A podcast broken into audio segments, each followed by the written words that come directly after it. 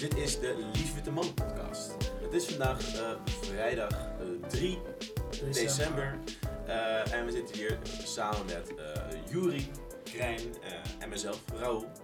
Vandaag gaan we het hebben over inflatie. De infl het inflatiespook dat rondwaait. En met name um, de inflatie in Turkije.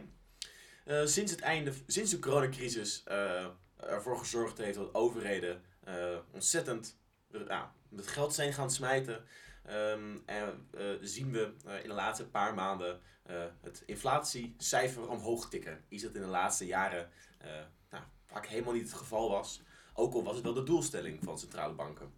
het inflatiemonster maakt vele mensen bang. Is het tijdelijk? Is het permanent? Daar gaan we waarschijnlijk wel aan tikken, maar dat is niet het main um, onderwerp van deze podcast. Belangrijkste onderwerp is de inflatie die al degelijk uit de hand aan het lopen is in onze Zuidoost-Europese zuidenbuur. Uh, namelijk Turkije, waarin uh, de welbekende eh, president Erdogan er een bijzondere economische nou, opvatting op nahoudt. Krijn, zou je ons wat meer kunnen vertellen over wat daar...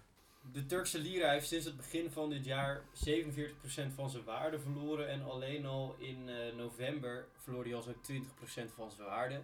Het is er zeg maar zo aan toe dat de, de bitcoin elke dag een all-time high noteert in de lira op dit moment. Uh, dat is zo ongeveer. Maar dat zegt meer over de lira dan over de bitcoin natuurlijk. En ja, dat heeft er vooral mee te maken dat Erdogan die heeft al meerdere, die heeft meer eh, centrale bankiers als directeur aangesteld om Paris Saint-Germain trainers in de afgelopen drie jaar.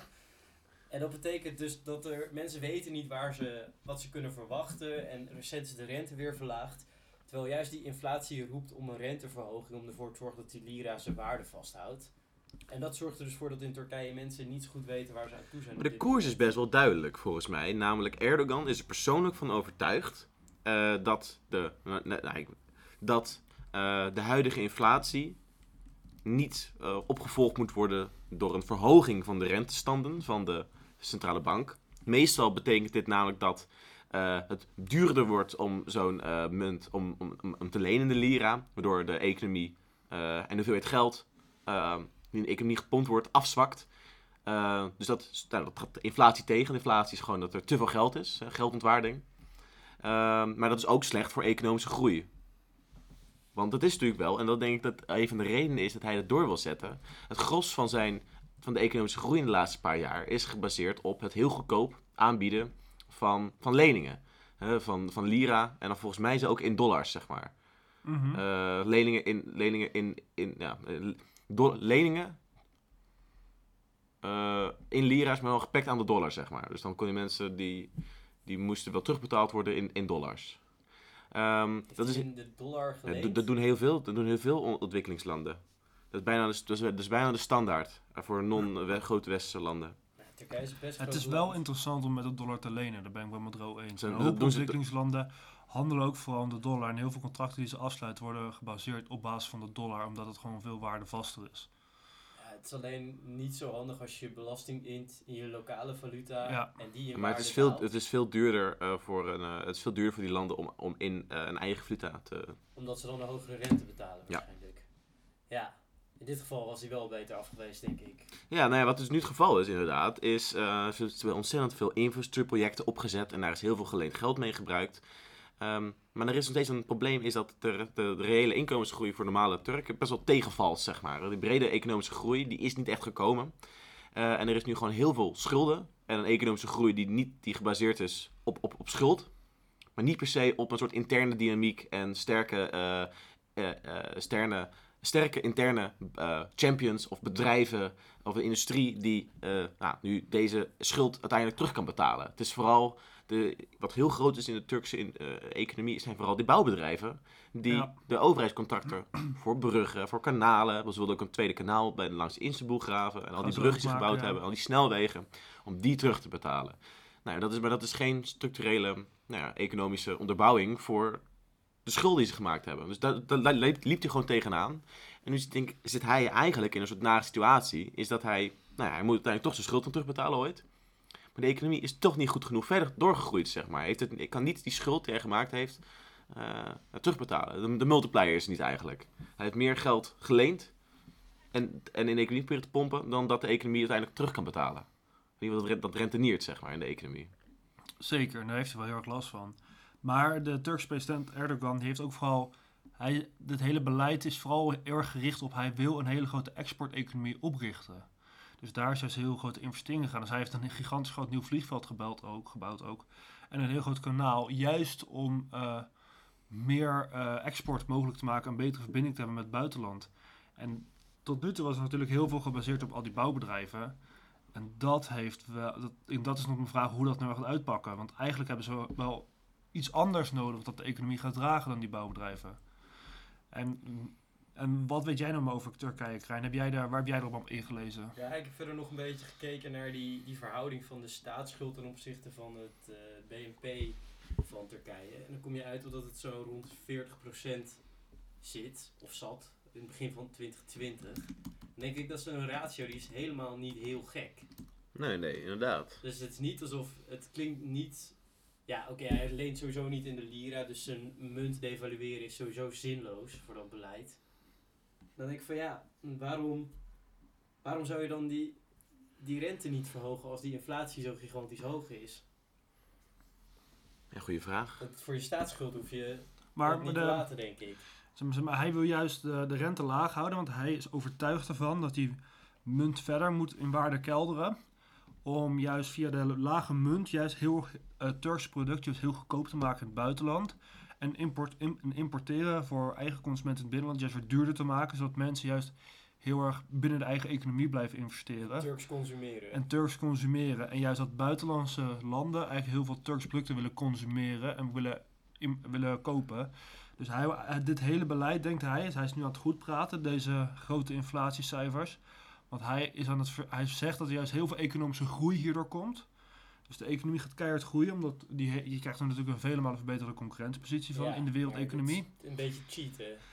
Ja, maar het, het, het, het, is een, het is een kant. Het, het, is, het is een kant die hij heel graag op wil gaan. Dus hij wil heel graag via dit inflatiebeleid, via het, de, het devalueren eigenlijk van je munt, ja. wil hij eigenlijk die kant op gaan dat om juist dat, ze, dat zijn handelsbalans juist goed gaat komen. Dus dat, dat, dat de Turkse economie veel meer op zichzelf uh, zijn eigen producten gaat uh, consumeren.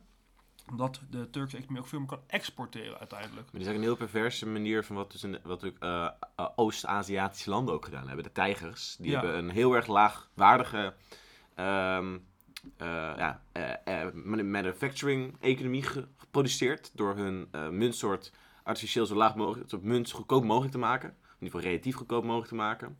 Waardoor manufacturing naar hun toe ging. Eh, en, langzaam dat op hebben gebouwd. Uh, door kopiëren, lokale champions te creëren en daar dan uiteindelijk een hoogwaardige industrie te creëren. Maar eerst ze heel lang zijn ze gewoon goedkoop productieland geweest. Ja, en wat wilt, hij wil Turkije die kant op duwen. Ik denk niet dat, dat hij een soort analyse heeft van, oh, dit is de manier hoe we de middelinkom, middelinkom trap, zeg maar, uitgaan. En dat hij dan zo'n grote, meeslepende analyse heeft van dit is, uh, wij gaan de Zuidoost-Aziatische landen uh, tegen uh, de koers van de Zuidoost-Aziatische landen gaan we navolgen, de Japans en de Zuid-Korea's, door onze export zo goedkoop mogelijk te maken en lokale industrie te championen. Dat zou kunnen.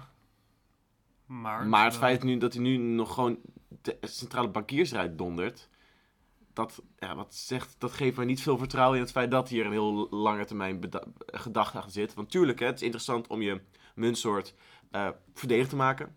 dat je iets dat je hem relatief duurder maakt voor wat het zou moeten zijn. Um, maar op deze manier is alleen maar de interne economie aan het slopen. Want uh, spaargelden verdampen. Spaargelden verdampen. De, de, de, consumentvertrouwen verdampt nog veel harder. En de huishoudens die hebben, die hebben echt wat te maken van deze inflatie.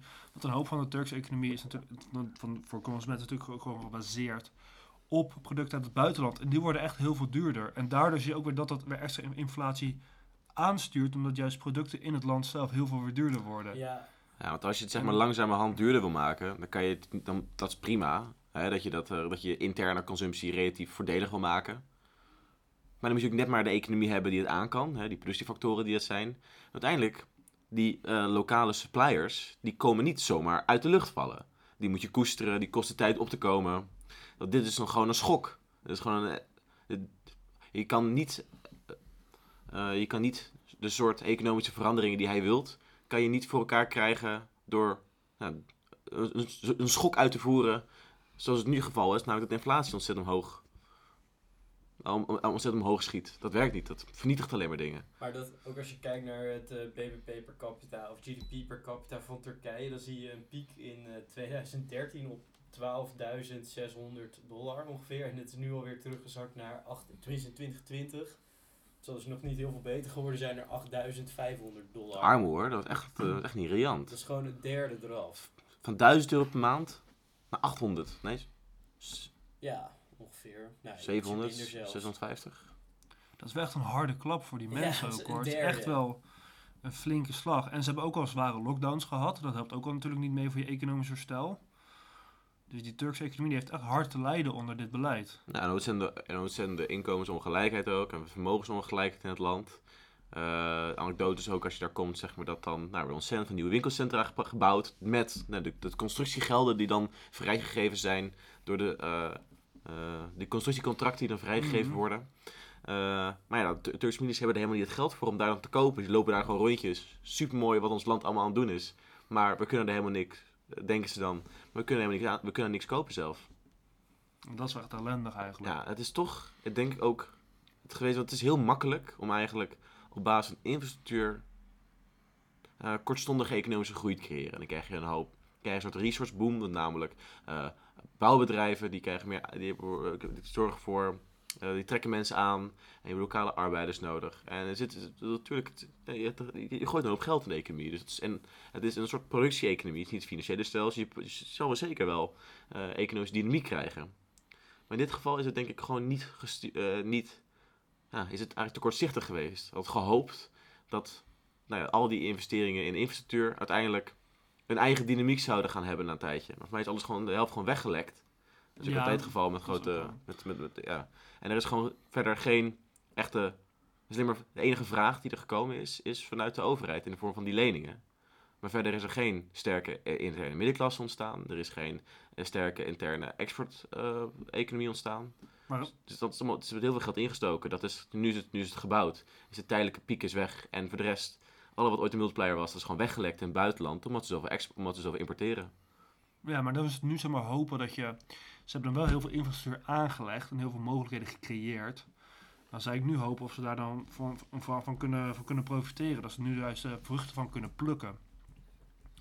Om juist nu dan wel uh, via de luchthaven die ze gebouwd hebben, wit kanaal dat ze mee bezig zijn, dus daar juist nu wel ja, heel, veel mee, heel, heel veel aan kunnen verdienen. En uh, dat je zoveel mogelijkheid geeft om daar echt export-economie van te kunnen maken. Ja, maar ja, het feit dat je dan... Dat is wel heel lastig. Ja, en kijk, prima, dat is zeker mogelijk. En met een ontzettende groei van inflatiecijfers, dat is natuurlijk dat, nou ja, dat ondersteunt natuurlijk, dat is voor geen enkele ondernemer um, geeft het vertrouwen.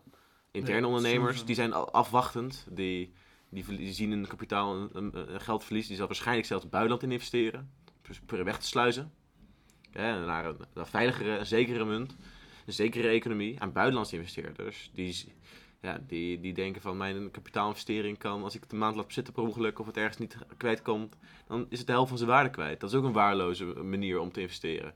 Dus ja, het is een ontzettend. Um, het, is, het is helemaal geen ondersteunende omstandigheid voor, uh, voor um, investeringen. Dus ik denk dat het. Ja, uiteindelijk, je moet vooral genoeg infrastructuur hebben. Je kan, uh, je kan, hoge, je kan hoge snelheidslijnen zat maken door, door, door, door, door uh, Xinjiang.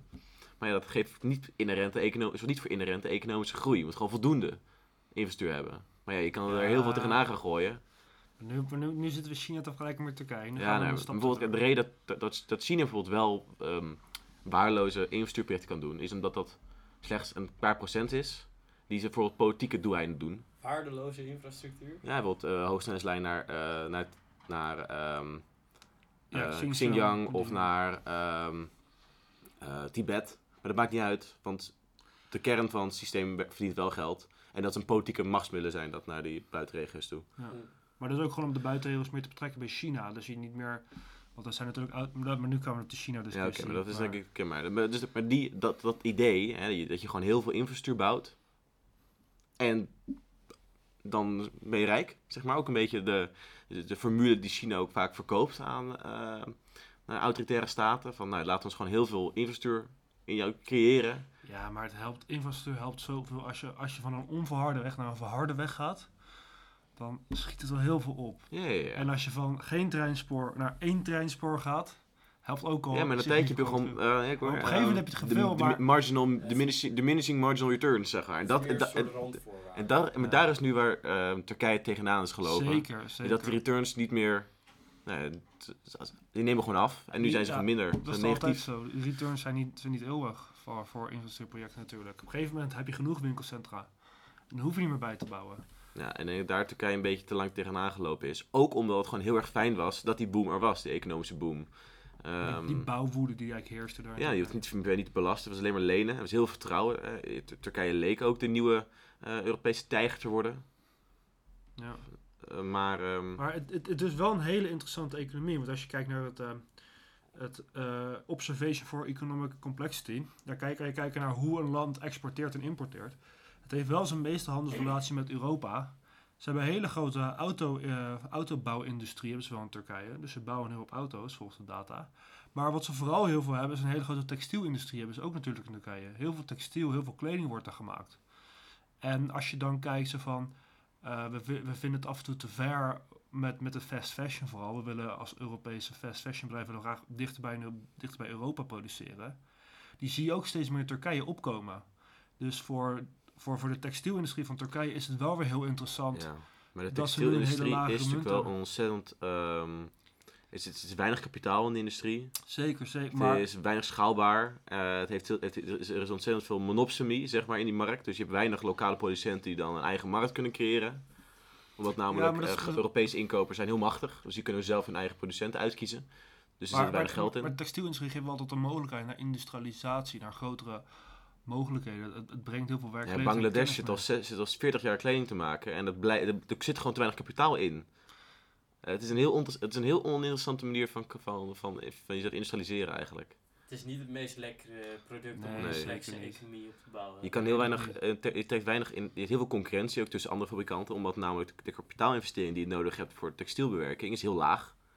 Dus, je hebt, dus um, ja, buitenlandse producenten kunnen ook heel makkelijk gewoon iemand anders uitkiezen. Maar het is wel goed voor toerisme elkaar. misschien. toerisme? Ja, als, als mensen met euro, die euro's hebben naar Turkije komen, dan... Ja, maar je, ziet vooral in die, Zuid, uh, in die Zuidoost-Aziatische landen, waar ook heel veel industrie, uh, industrie is, uh, kledingindustrie is, is dat het lastig is. Want het vertrekt makkelijk, het, is, het, het investeert weinig, het is een heel kleine marges heeft het. En je moet concurreren met andere landen. Wil, um, Sri Lanka en Bangladesh en ook uh, Cambodja en zo. Die, zijn, die hebben deze industrie al jaren, Vietnam ook. Uh, maar dat zijn niet de cash cows, of niet de, de, de startpunten van industrialisatie die men gehoopt had. Um, dus ja, ik... Bijvoorbeeld, kijk bijvoorbeeld naar een land zoals Iran bijvoorbeeld. Die hebben ook een enorme auto-industrie. Maar dat komt, om, dat komt namelijk omdat ontzettend hoge... Uh, dat ja, gewoon niet kunnen handelen met andere markten. Maar dan komt dat ze vooral heel uh, voor, allemaal voor zichzelf moeten produceren, want niemand ja. wil met ze handelen. Maar, is het, maar in Turkije is het net zozeer. Je hebt ontzettend hoge handelsbarrières in Turkije. Uh, als je een auto wil importeren. Dus dan is het natuurlijk veel interessanter om uh, zelf auto's te doen. Ja, maar dat is niet voor export. Wil je wat zeggen, Krijn? Uh... Krijn, heb jij nog een afsluitende woord als uh, hoofdeconoom inflatie van onze groep? Hoofdeconoom inflatie, nou, we moeten het niet uh, te groot maken. Ja. Waar gaat het heen met Turkije? Waar gaat het heen? Hoe, hoe, hoe schet jij de toekomst van het land? En zie jij het positief af of zie je het negatief af? ze gaan het niet recht trekken, maar in 2023 zijn er verkiezingen. Misschien dat Erdogan dan niet wordt herkozen en dat er iemand anders komt die wel normaal een normale centrale bankier aan kan stellen en die aan het hoofd durft te laten. Wat denk jij, Jury? Erdogan blijft aan de macht in 2023, want hij heeft het kiesstelsel zo ingericht en hij heeft heel veel stemmen uit Europa. En iedereen in Europa stemt heel conservatief, want uh, de, de, de, soort van de soort meer progressievere Turken die gaan niet meer stemmen in Turkije. Mhm. Vooral de conservatieve stemmen in Europa die stemmen nog wel eens op Erdogan vooral. En je ziet op het platteland is het heel populair, behalve in Istanbul en Ankara is het een beetje minder populair. Qua Izmir zo aan de kust. Izmir aan de kust, de grote steden zijn minder populair. Istanbul heeft natuurlijk verloren, dat is alweer twee, drie jaar geleden als het ja, goed is. Ja, is ook nogal conservatief ten opzichte van de mensen die daar wonen. Ja, dus hij, maar hij heeft nog wel een hele grote conservatief aandacht. Dus ik denk dat hij wel echt nog wel een tijdje aan de macht blijft. En ik denk dat hij echt nog wel En ik zie het eigenlijk... Ik hoop voor hem dat hij dat zijn plan uitpakt. Maar ik zie het wel slecht af voor de, voor de minder bedeelde Turkse burger. Ik, want die gaat wel echt slecht hebben. Maar, maar ik heb nog een alternatief scenario. Dus wel echt een longshot. En dat is dat Turkije het, uh, het El Salvador van Europa wordt, zeg maar. En dat ondanks een verbod op de handel in cryptocurrencies, want dat heeft hij ingesteld in april 2021 toen het al niet zo lekker liep met de lira en al de Turkije zo langzamerhand het land werd met de hoogste crypto-adaptatie in de wereld door die inflatie. Uh, dat, dat hij dat niet weet te stoppen en dat de Turken massaal crypto's blijven opkopen. Want dat zie je ook in, in China, dat ondanks veel regelgeving gaat dat gewoon ongenadig hard door. En dat er in tweede, over een paar jaar niemand in Turkije meer met lira's betaalt en dat het officieel niet mag. Maar dat dat het nieuwe manier is en dat uh, Turkije een land wordt zonder eigen valuta. Oké, nou, maar Turkije is geen, is geen euroland, is geen dollarland. Dus ze zijn, wat dat betreft hebben ze Ja, maar ze hebben een heel zwakke eigen munt inderdaad. Waardoor die voordelen die je dan vaak hebt als overheid om je eigen munt te gebruiken, heb jij het niet meer. Omdat die munt waarloos is. Ja. Je hebt toch geen controle meer over, zo lijkt het. Je kan, toch geen, je kan toch geen... Een lira? De bitcoin is stabiel als je het in de lira meet. Ja, ja zeker. En, ik, uh, en nog, ik, denk, ik denk zelf dat er, nog, dat er twee opties zijn. Is uh, of uh, Erdogan gaat inzien dat het niet zo goed gaat. Dan gaat het nog, wel, gaat nog een paar maanden duren. Gaat hyperinflatie komen.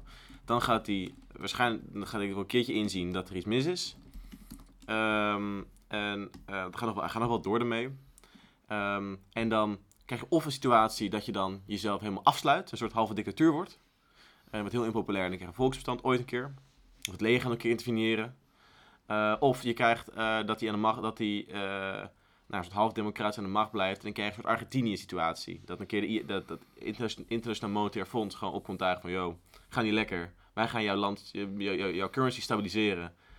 Maar daarvoor ga je ontzettend moeten bezuinigen. Gaat heel, gaat heel het land gaat in armoede brengen. Gaat heel land gaat, gaat, gaat heel land in armoede brengen, zoals Argentinië ook gedaan heeft. Uh, en uh, dan blijf je nog steeds af en toe heel veel last hebben van populisme. Uh, in het algemeen, al twintig jaar lang, is Argentinië een heel instabiele de democratie. Um, waarvan het GDP de helft is van wat was in de jaren negentig. Met heel veel, met heel veel, um, met heel veel um, emigratie. Ik, dat is wel als dat is wel iets dat realistisch is. Dat dat de situatie wordt. Maar de hele, is... dat, hele economie, maar gewoon voor al, dat de hele economie gewoon permanent in een slum blijft. Aangezien ze zichzelf niet uit kunnen lenen, niet uit kunnen printen. Dan zul je gewoon een situatie moeten gaan dat je de hele economische groei moet stilzetten. Om, je, om, je, ja, om gewoon het vertrouwen te krijgen. Hoop privatiseren eventueel zelfs. En je moet waarschijnlijk buitenlandse lening moet je aangevragen. Misschien van China. Dat zou ook nog kunnen dat, dat ze in de koers van China komen erdoor. Goedkope Chinese leningen ze zich, eh, dat, ze, dat, ze, dat, ze, dat, ze, dat ze een lira gekoppeld aan de renminbi. Ja, dat kan Wie weet. gebeuren. Ik weet niet of we daar als NAVO op zitten te wachten. Ja, nou ja, ze kopen ook Russische, ze kopen ook Russische raketten, dus... Uh... Ze zitten ook hartstikke, hartstikke grote vrienden met Rusland ook. Maar Rusland vindt nou, ook niet hoor. Nee, ze vinden elkaar ook niet, niet, zo, niet zo heel aardig hoor. Nee, nee, ze mogen elkaar niet. De, de Turken hebben ook een Russische vliegtuig natuurlijk neergeschoten.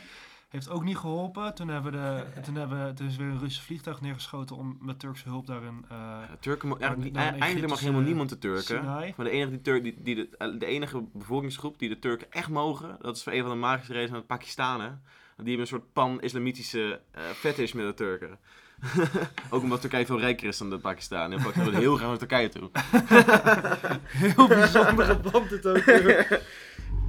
En ik denk dat we met deze bijzondere conclusie, met deze bijzondere band kunnen afsluiten.